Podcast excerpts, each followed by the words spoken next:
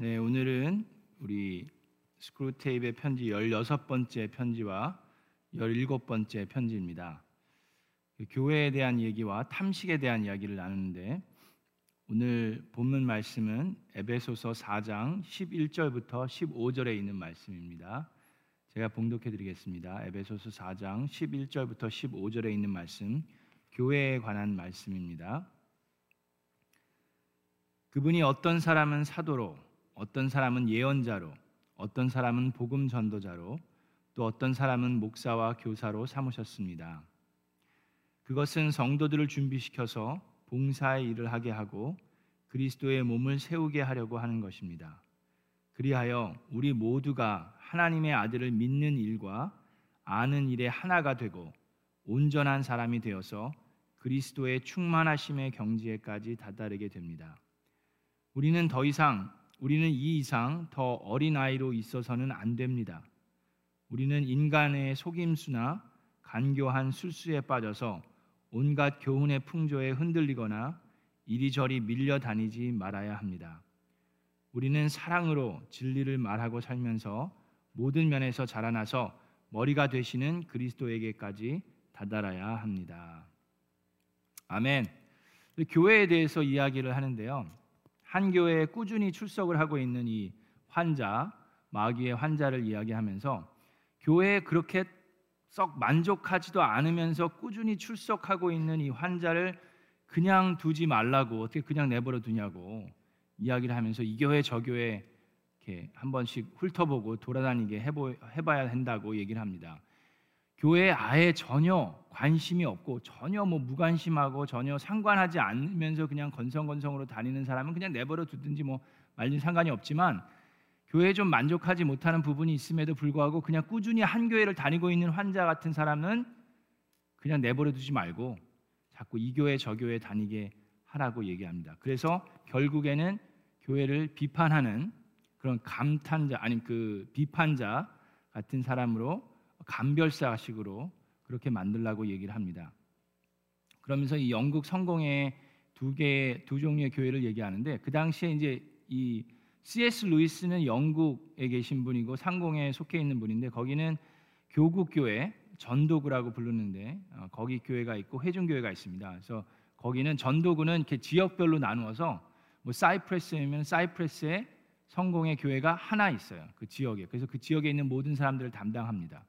뭐 그런 교회가 있고 그러다가 이제 그게 마음에 안 든다 해서 회중 교회로 우리는 독립적으로 어, 우리가 알아서 하겠다 하는 교회들이 있는 게 이제 회중 교회인데 그 장단점이 있죠. 그 예전에 여러분 생각해 보시면 뭐 기독교가 이제 막 퍼지기 시작했을 때는 다 그 지역의 한 교회밖에 없었어요. 그죠? 우리 한국도 그랬을 텐데 그랬을 때랑 교회가 많아졌을 때 어떤 모습이 있을까요? 그 지역에 한 교회밖에 없으면 그 지역에 있는 뭐 환경이 어떻든 배, 어, 뒤 배경이 어떻든 상관없이 모든 사람들이 그 교회를 다녔습니다.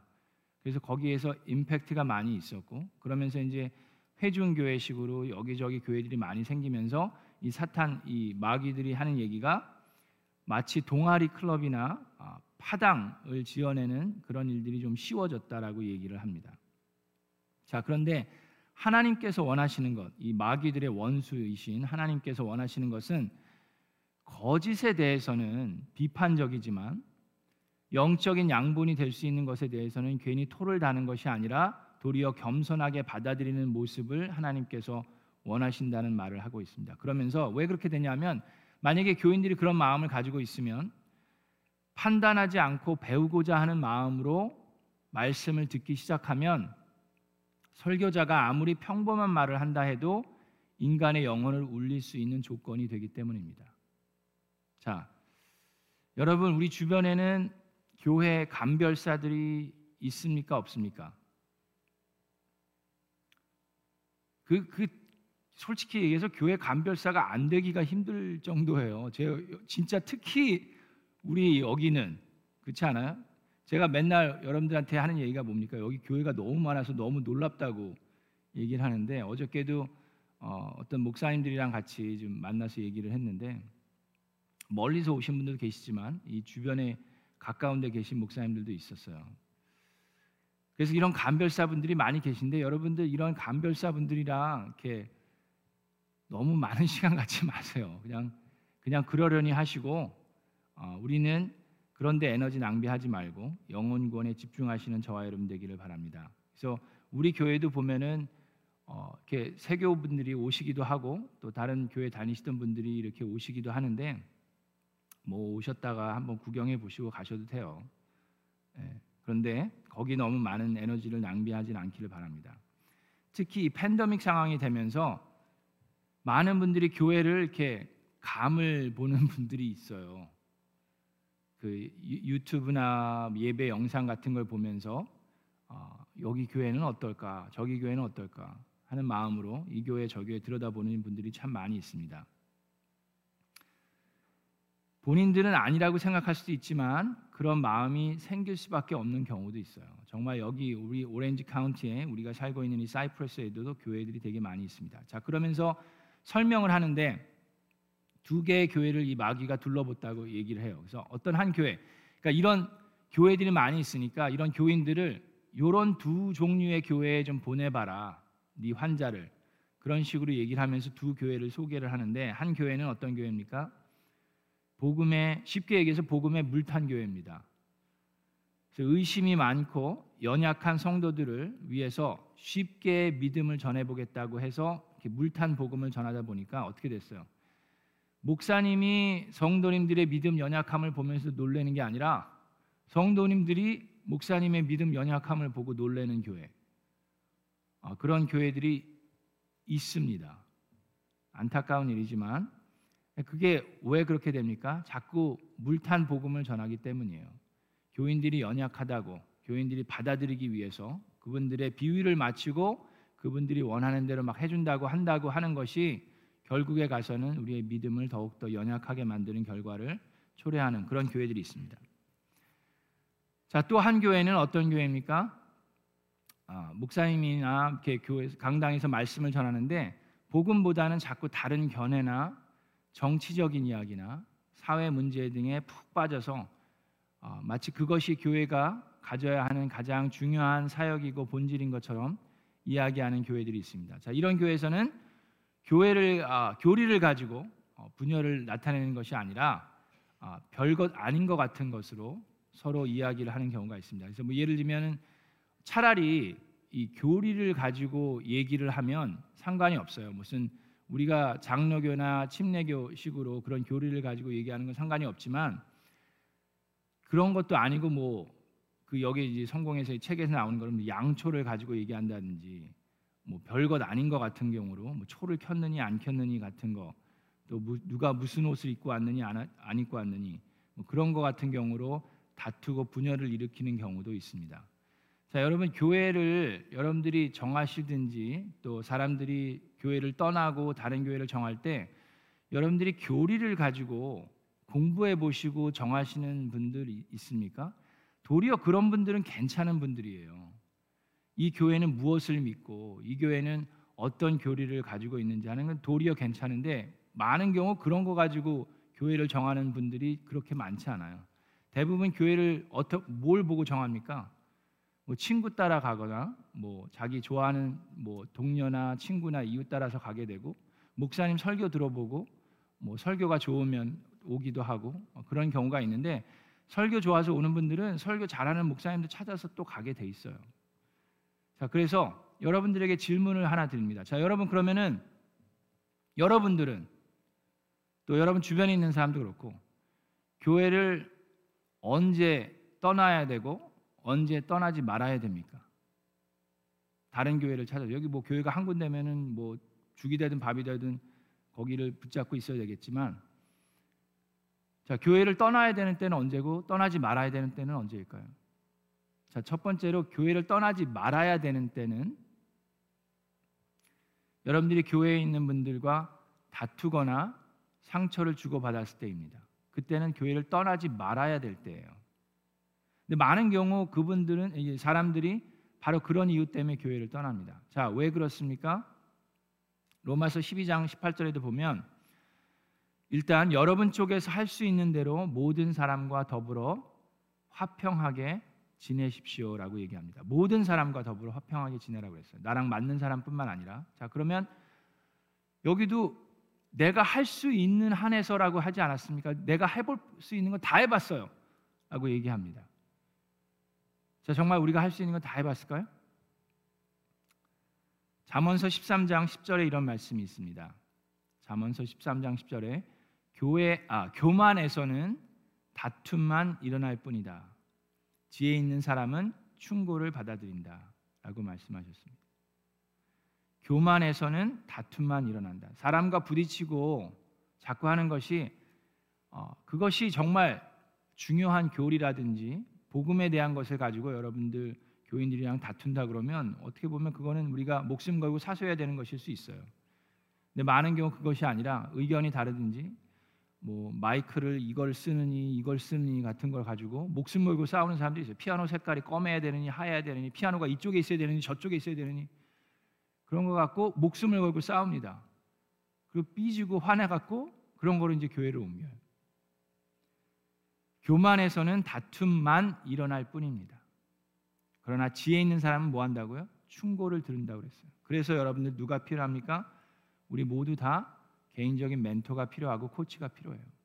나의 의견만, 나의 생각만 가지고 결정하지 말고 여러분 초원에서 목장에서 함께 신앙생활하고 더 성숙한 신앙인들로부터 조언을 듣고 대화를 나누고 의견을 들을 수 있는 들을 수 있는 마음과 귀가 필요합니다. 제가 누누이 말씀드리지만 우리 모두 다 여기 계신 분 저를 포함해서 멘토가 필요 없는 사람은 아무도 없습니다. 나이가 드셨든 젊은 분이든 남자든 여자든 상관없이 그래서 교회 안에서 그런 분을 찾아서 어떤 의견이 다르든지 했을 때 다툼을 일으키거나 충돌을 일으켜서 교회를 떠나거나 상처를 주고받는 것이 아니라 함께 의견을 모으고 또 지혜를 구하고 함께 기도할 수 있는 교회가 되기를 원합니다. 자, 그래서 그것은 교회를 떠나지 말아야 할 이유예요. 그런데 그럼 교회를 떠나야 될 이유가 있습니까? 교회를 떠나야 될 이유도 있습니다. 자, 교회를 떠나야 하는 이유는 뭘까요? 그것은 아까 얘기한 것처럼 CS도 얘기를 했지만 교회에서 복음이 사라진 교회가 있습니다. 안타깝게 교회가 너무 많다 보니까 또 뭐 목회자들도 그렇고 교회도 교회가 연합해서 복음의 물을 타기 시작하는 교회들이 있어요. 그래서 예수 그리스도의 복음을 전하는 것이 아니라 물을 전합니다. 그게 사람들이 원한다고 생각하기 때문에 그리고 그것이 사람들이 필요로 하는 것이라고 생각하기 때문에 그리고 예수 그리스도의 복음을 하나님의 말씀을 전하는 것이 아니라 인간의 생각과 의견과 사회의 여러 가지 문제점들을 자기의 견해대로 전하는 사람들이 교회 내에 생겨나고 그것이 목사 한 사람이면 뭐 그럴 텐데 교회가 연합해서 우리 교회는 이거 하는 교회라고 생각하면서 교회의 본질을 흐트러뜨리고 교회의 사명을 제대로 이행하지 못하는 교회들이 생기면 만약에 그렇게 된다면 정말 복음을 전하는 교회를 찾아서 나가야 될 때라고 생각합니다.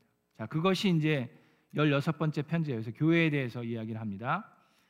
자, 그 다음이 17번째 편지입니다. 자, 17번째 편지에서 무슨 얘기를 합니까? 탐식에 대해서 얘기를 합니다. 탐식에 대해서. 여러분, 어, 탐식을 초제, 어, 통해서 짜증을 내게 하라고 얘기를 하죠. 그리고 단순한 이 과식, 과식은 뭐 미식보다는 한 수 아래라고 얘기를 합니다. 그래서 많이 먹는 거는 뭐 어, 그래도 그것도 안 좋지만 어, 우리의 몸은 거룩한 하나님이 전이기 때문에 우리가 몸을 케어해야 되고 운동도 해야 되고 어, 건강한 것들을 먹어야 되지만 이제 한 수 더 떠서 미식가를 만드는데 이 미식가를 만드는 것이 왜 사탄에게 유리하고 마귀에게 유리하다고 얘기합니까? 자, 미식을 통해서 까탈스러운 사람을 만들라는 얘기예요. 자, 모든 일에 크고 작은 일에 까탈스러운 사람을 만들면 어떻게 된다고요? 참을성이 없고 무자비하고 자비심이 없어지고 이기적으로 만들 수 있는 좋은 어, 그런 도구가 된다라는 얘기입니다. 자, 미식가로 만들면. 자, 그러면서 이제 하는 얘기가 뭐 특히 남자들한테 이렇게 얘기를 하는데 뭐 맛집을 찾든지 어, 정말 어, 좋은 집을 찾으면 그것도 내가 발견했다고 뻐기고 다니라 막 그런 식으로 얘기를 하고 그렇게 얘기하는데 여러분 우리가 좀 잘 먹고 잘 살게 되면서 이 미식 요즘에 텔레비 맨날 나오는 게 뭐예요? 먹방 무슨 뭐 맛집 그런 거 한참 몇 년 동안 계속 유행했잖아요. 한국도 그죠? 옛날에는 먹고 살기 힘들었을 때는 그런 거 안 했어요. 그죠? 근데 이제 좀 살만 하니까 막 자꾸 더 맛있는 거, 더 좋은 거 그런 거 찾아서 막 나가기 시작하고 그런 것들이 TV 방송으로 되면서 더 여기저기 더 맛집이 나오고 막 그럽니다. 여러분 제가 맨 처음에 왔을 때 여러분들한테 뭐라 그랬습니까? 여기 왔더니 저는 이 시골에 살다가 여기 왔더니 한식이 맛있는 게 너무 많아요. 어저께도 가서 냉면을 먹었는데 모란 가게 냉면을 먹은 게 아니라 다른 데 가서 먹었는데 거기도 맛있더라고요. 그리고 뭐 며칠 전에 또 짬뽕집을 갔는데 오 그렇게 맛있는 짬뽕은 저또 처음 먹어보네. 그 가까운 데 있었는데 저는 몰랐어요. 우리 아내는 알고 있었는데. 그래서 이제 아내가 이제 가다가 어 저기 맛있다 그래서 이제 어 진짜 맛있더라고요. 그런데 여러분들이 살고 있습니다. 자 그러면 우리가 미식가처럼 바뀌어갈 가능성이 있을까요 없을까요? 한식에 있어서는 여러분 다 미식가예요. 제가 볼 때는. 자 그러면 우리가 조심해야 되는 게 뭡니까? 제가 보니까 저도 좀 그런 게 있어요. 특히 레스토랑 같은 데 갔을 때 유명하다는데 맛있다는데 딱 들어가서 앉으면 이 기대감이 있어요. 자 그러면서 요즘에는 이제 일하시는 분들, 웨이트 하시는 분들이 일하기를 그, 그 그런 분들을 찾기가 어려우니까 일하시는 분들이 손이 모자라니까는 이제 서브하는 거나 그런 게 바쁘시잖아요. 그러니까 좀 이렇게 좀 늦게 나올 수도 있고 그렇죠? 뭐 그런 게 좀 있어요. 그럴 때 조금 짜증이 나요. 어, 그런 것도 있고 그 다음에 이제 벌써 9개월밖에 안 됐음에도 불구하고 입맛이 고급스러 뭐 고급스러졌다기보다도 이 한식에 맛있는 것에 길들여져 가지고 웬만큼 맛있으면은 어 그냥 맛있다 정도가 돼 버렸어요 벌써 9개월밖에 안 됐는데 그러니 여기서 뭐 10년을 사시는 여러분 뭐 20년 사셨던 여러분들은 어떻겠어요? 안 그런 것 같으세요? 우리 그래요. 자, 그랬을 때 우리 마음을 들여다 보아야 합니다. 자, 그러면서 내가 정말 더 맛있는 거 그런 거 찾으면서 내가 까탈스러운 사람이 되고 있지는 않는지 좀 조심해야 돼요. 맨날 맛있는 거 먹다가 목장에 딱 초대받아서 간대. 목장에서 음식을 내놨는데 짜. 아니면 싱거워. 그러면은 말은 못하면서 얼굴 표정에 다 써 있어요. 얼굴 표정으로 막 말하는 사람. 우리 교회는 없겠지만 아, 다른 교회는 그런 분들이 있을 수도 있습니다.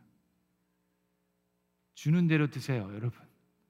그러면서 감사한 마음 우리 마음 속에 있고 우리가 자비와 또 인내와 어, 그런 것들이 우리 마음 속에 품어져야 됩니다. 자, 누가복음에 이런 재밌는 말씀이 있습니다. 누가복음 12장 22절에서 23절에 목숨을 부지하려고 무엇을 먹을까 하고 걱정하지 말고 몸을 보호하려고 무엇을 입을까 하고 걱정하지 말아라. 목숨은 음식보다 더 소중하고 몸은 옷보다 더 소중하다라고 얘기하는데 영어로 보면 life 그냥 몸이나 이 목숨보다는 life is more than food라고 얘기합니다. 그렇죠. 삶은 우리 뭐 맛있는 거 먹는 게 삶의 낙입니까? Life is more than food and the body more than clothes. 우리가 예쁘게 하고 맛있는 거 먹으면서 사는 게 인생의 전부이고 낙이면 여러분 심각한 어, 게 마귀에게 공격당하고 있는 거예요. 고린도전서 10장 31절에 이런 말씀이 있습니다. 여러분은 먹든지 마시든지 무슨 일을 하든지 모든 것을 하나님의 영광을 위하여 하십시오.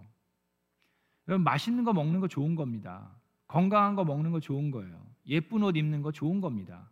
그런데 그런 것들을 통해서 내 마음 속에 탐식이 생기고 인내심이 줄어들고 자비가 없어지고 까탈스러워지고 있다라 그러면 바로 그런 것들을 통해서 마귀들이 우리 삶 가운데 공격하고 역사하려고 하는 일인 것을 우리가 감지하고 깨어서 기도하면서 우리의 삶은 먹는 것과 입는 것보다 훨씬 더 중요한 것들이 많이 있습니다.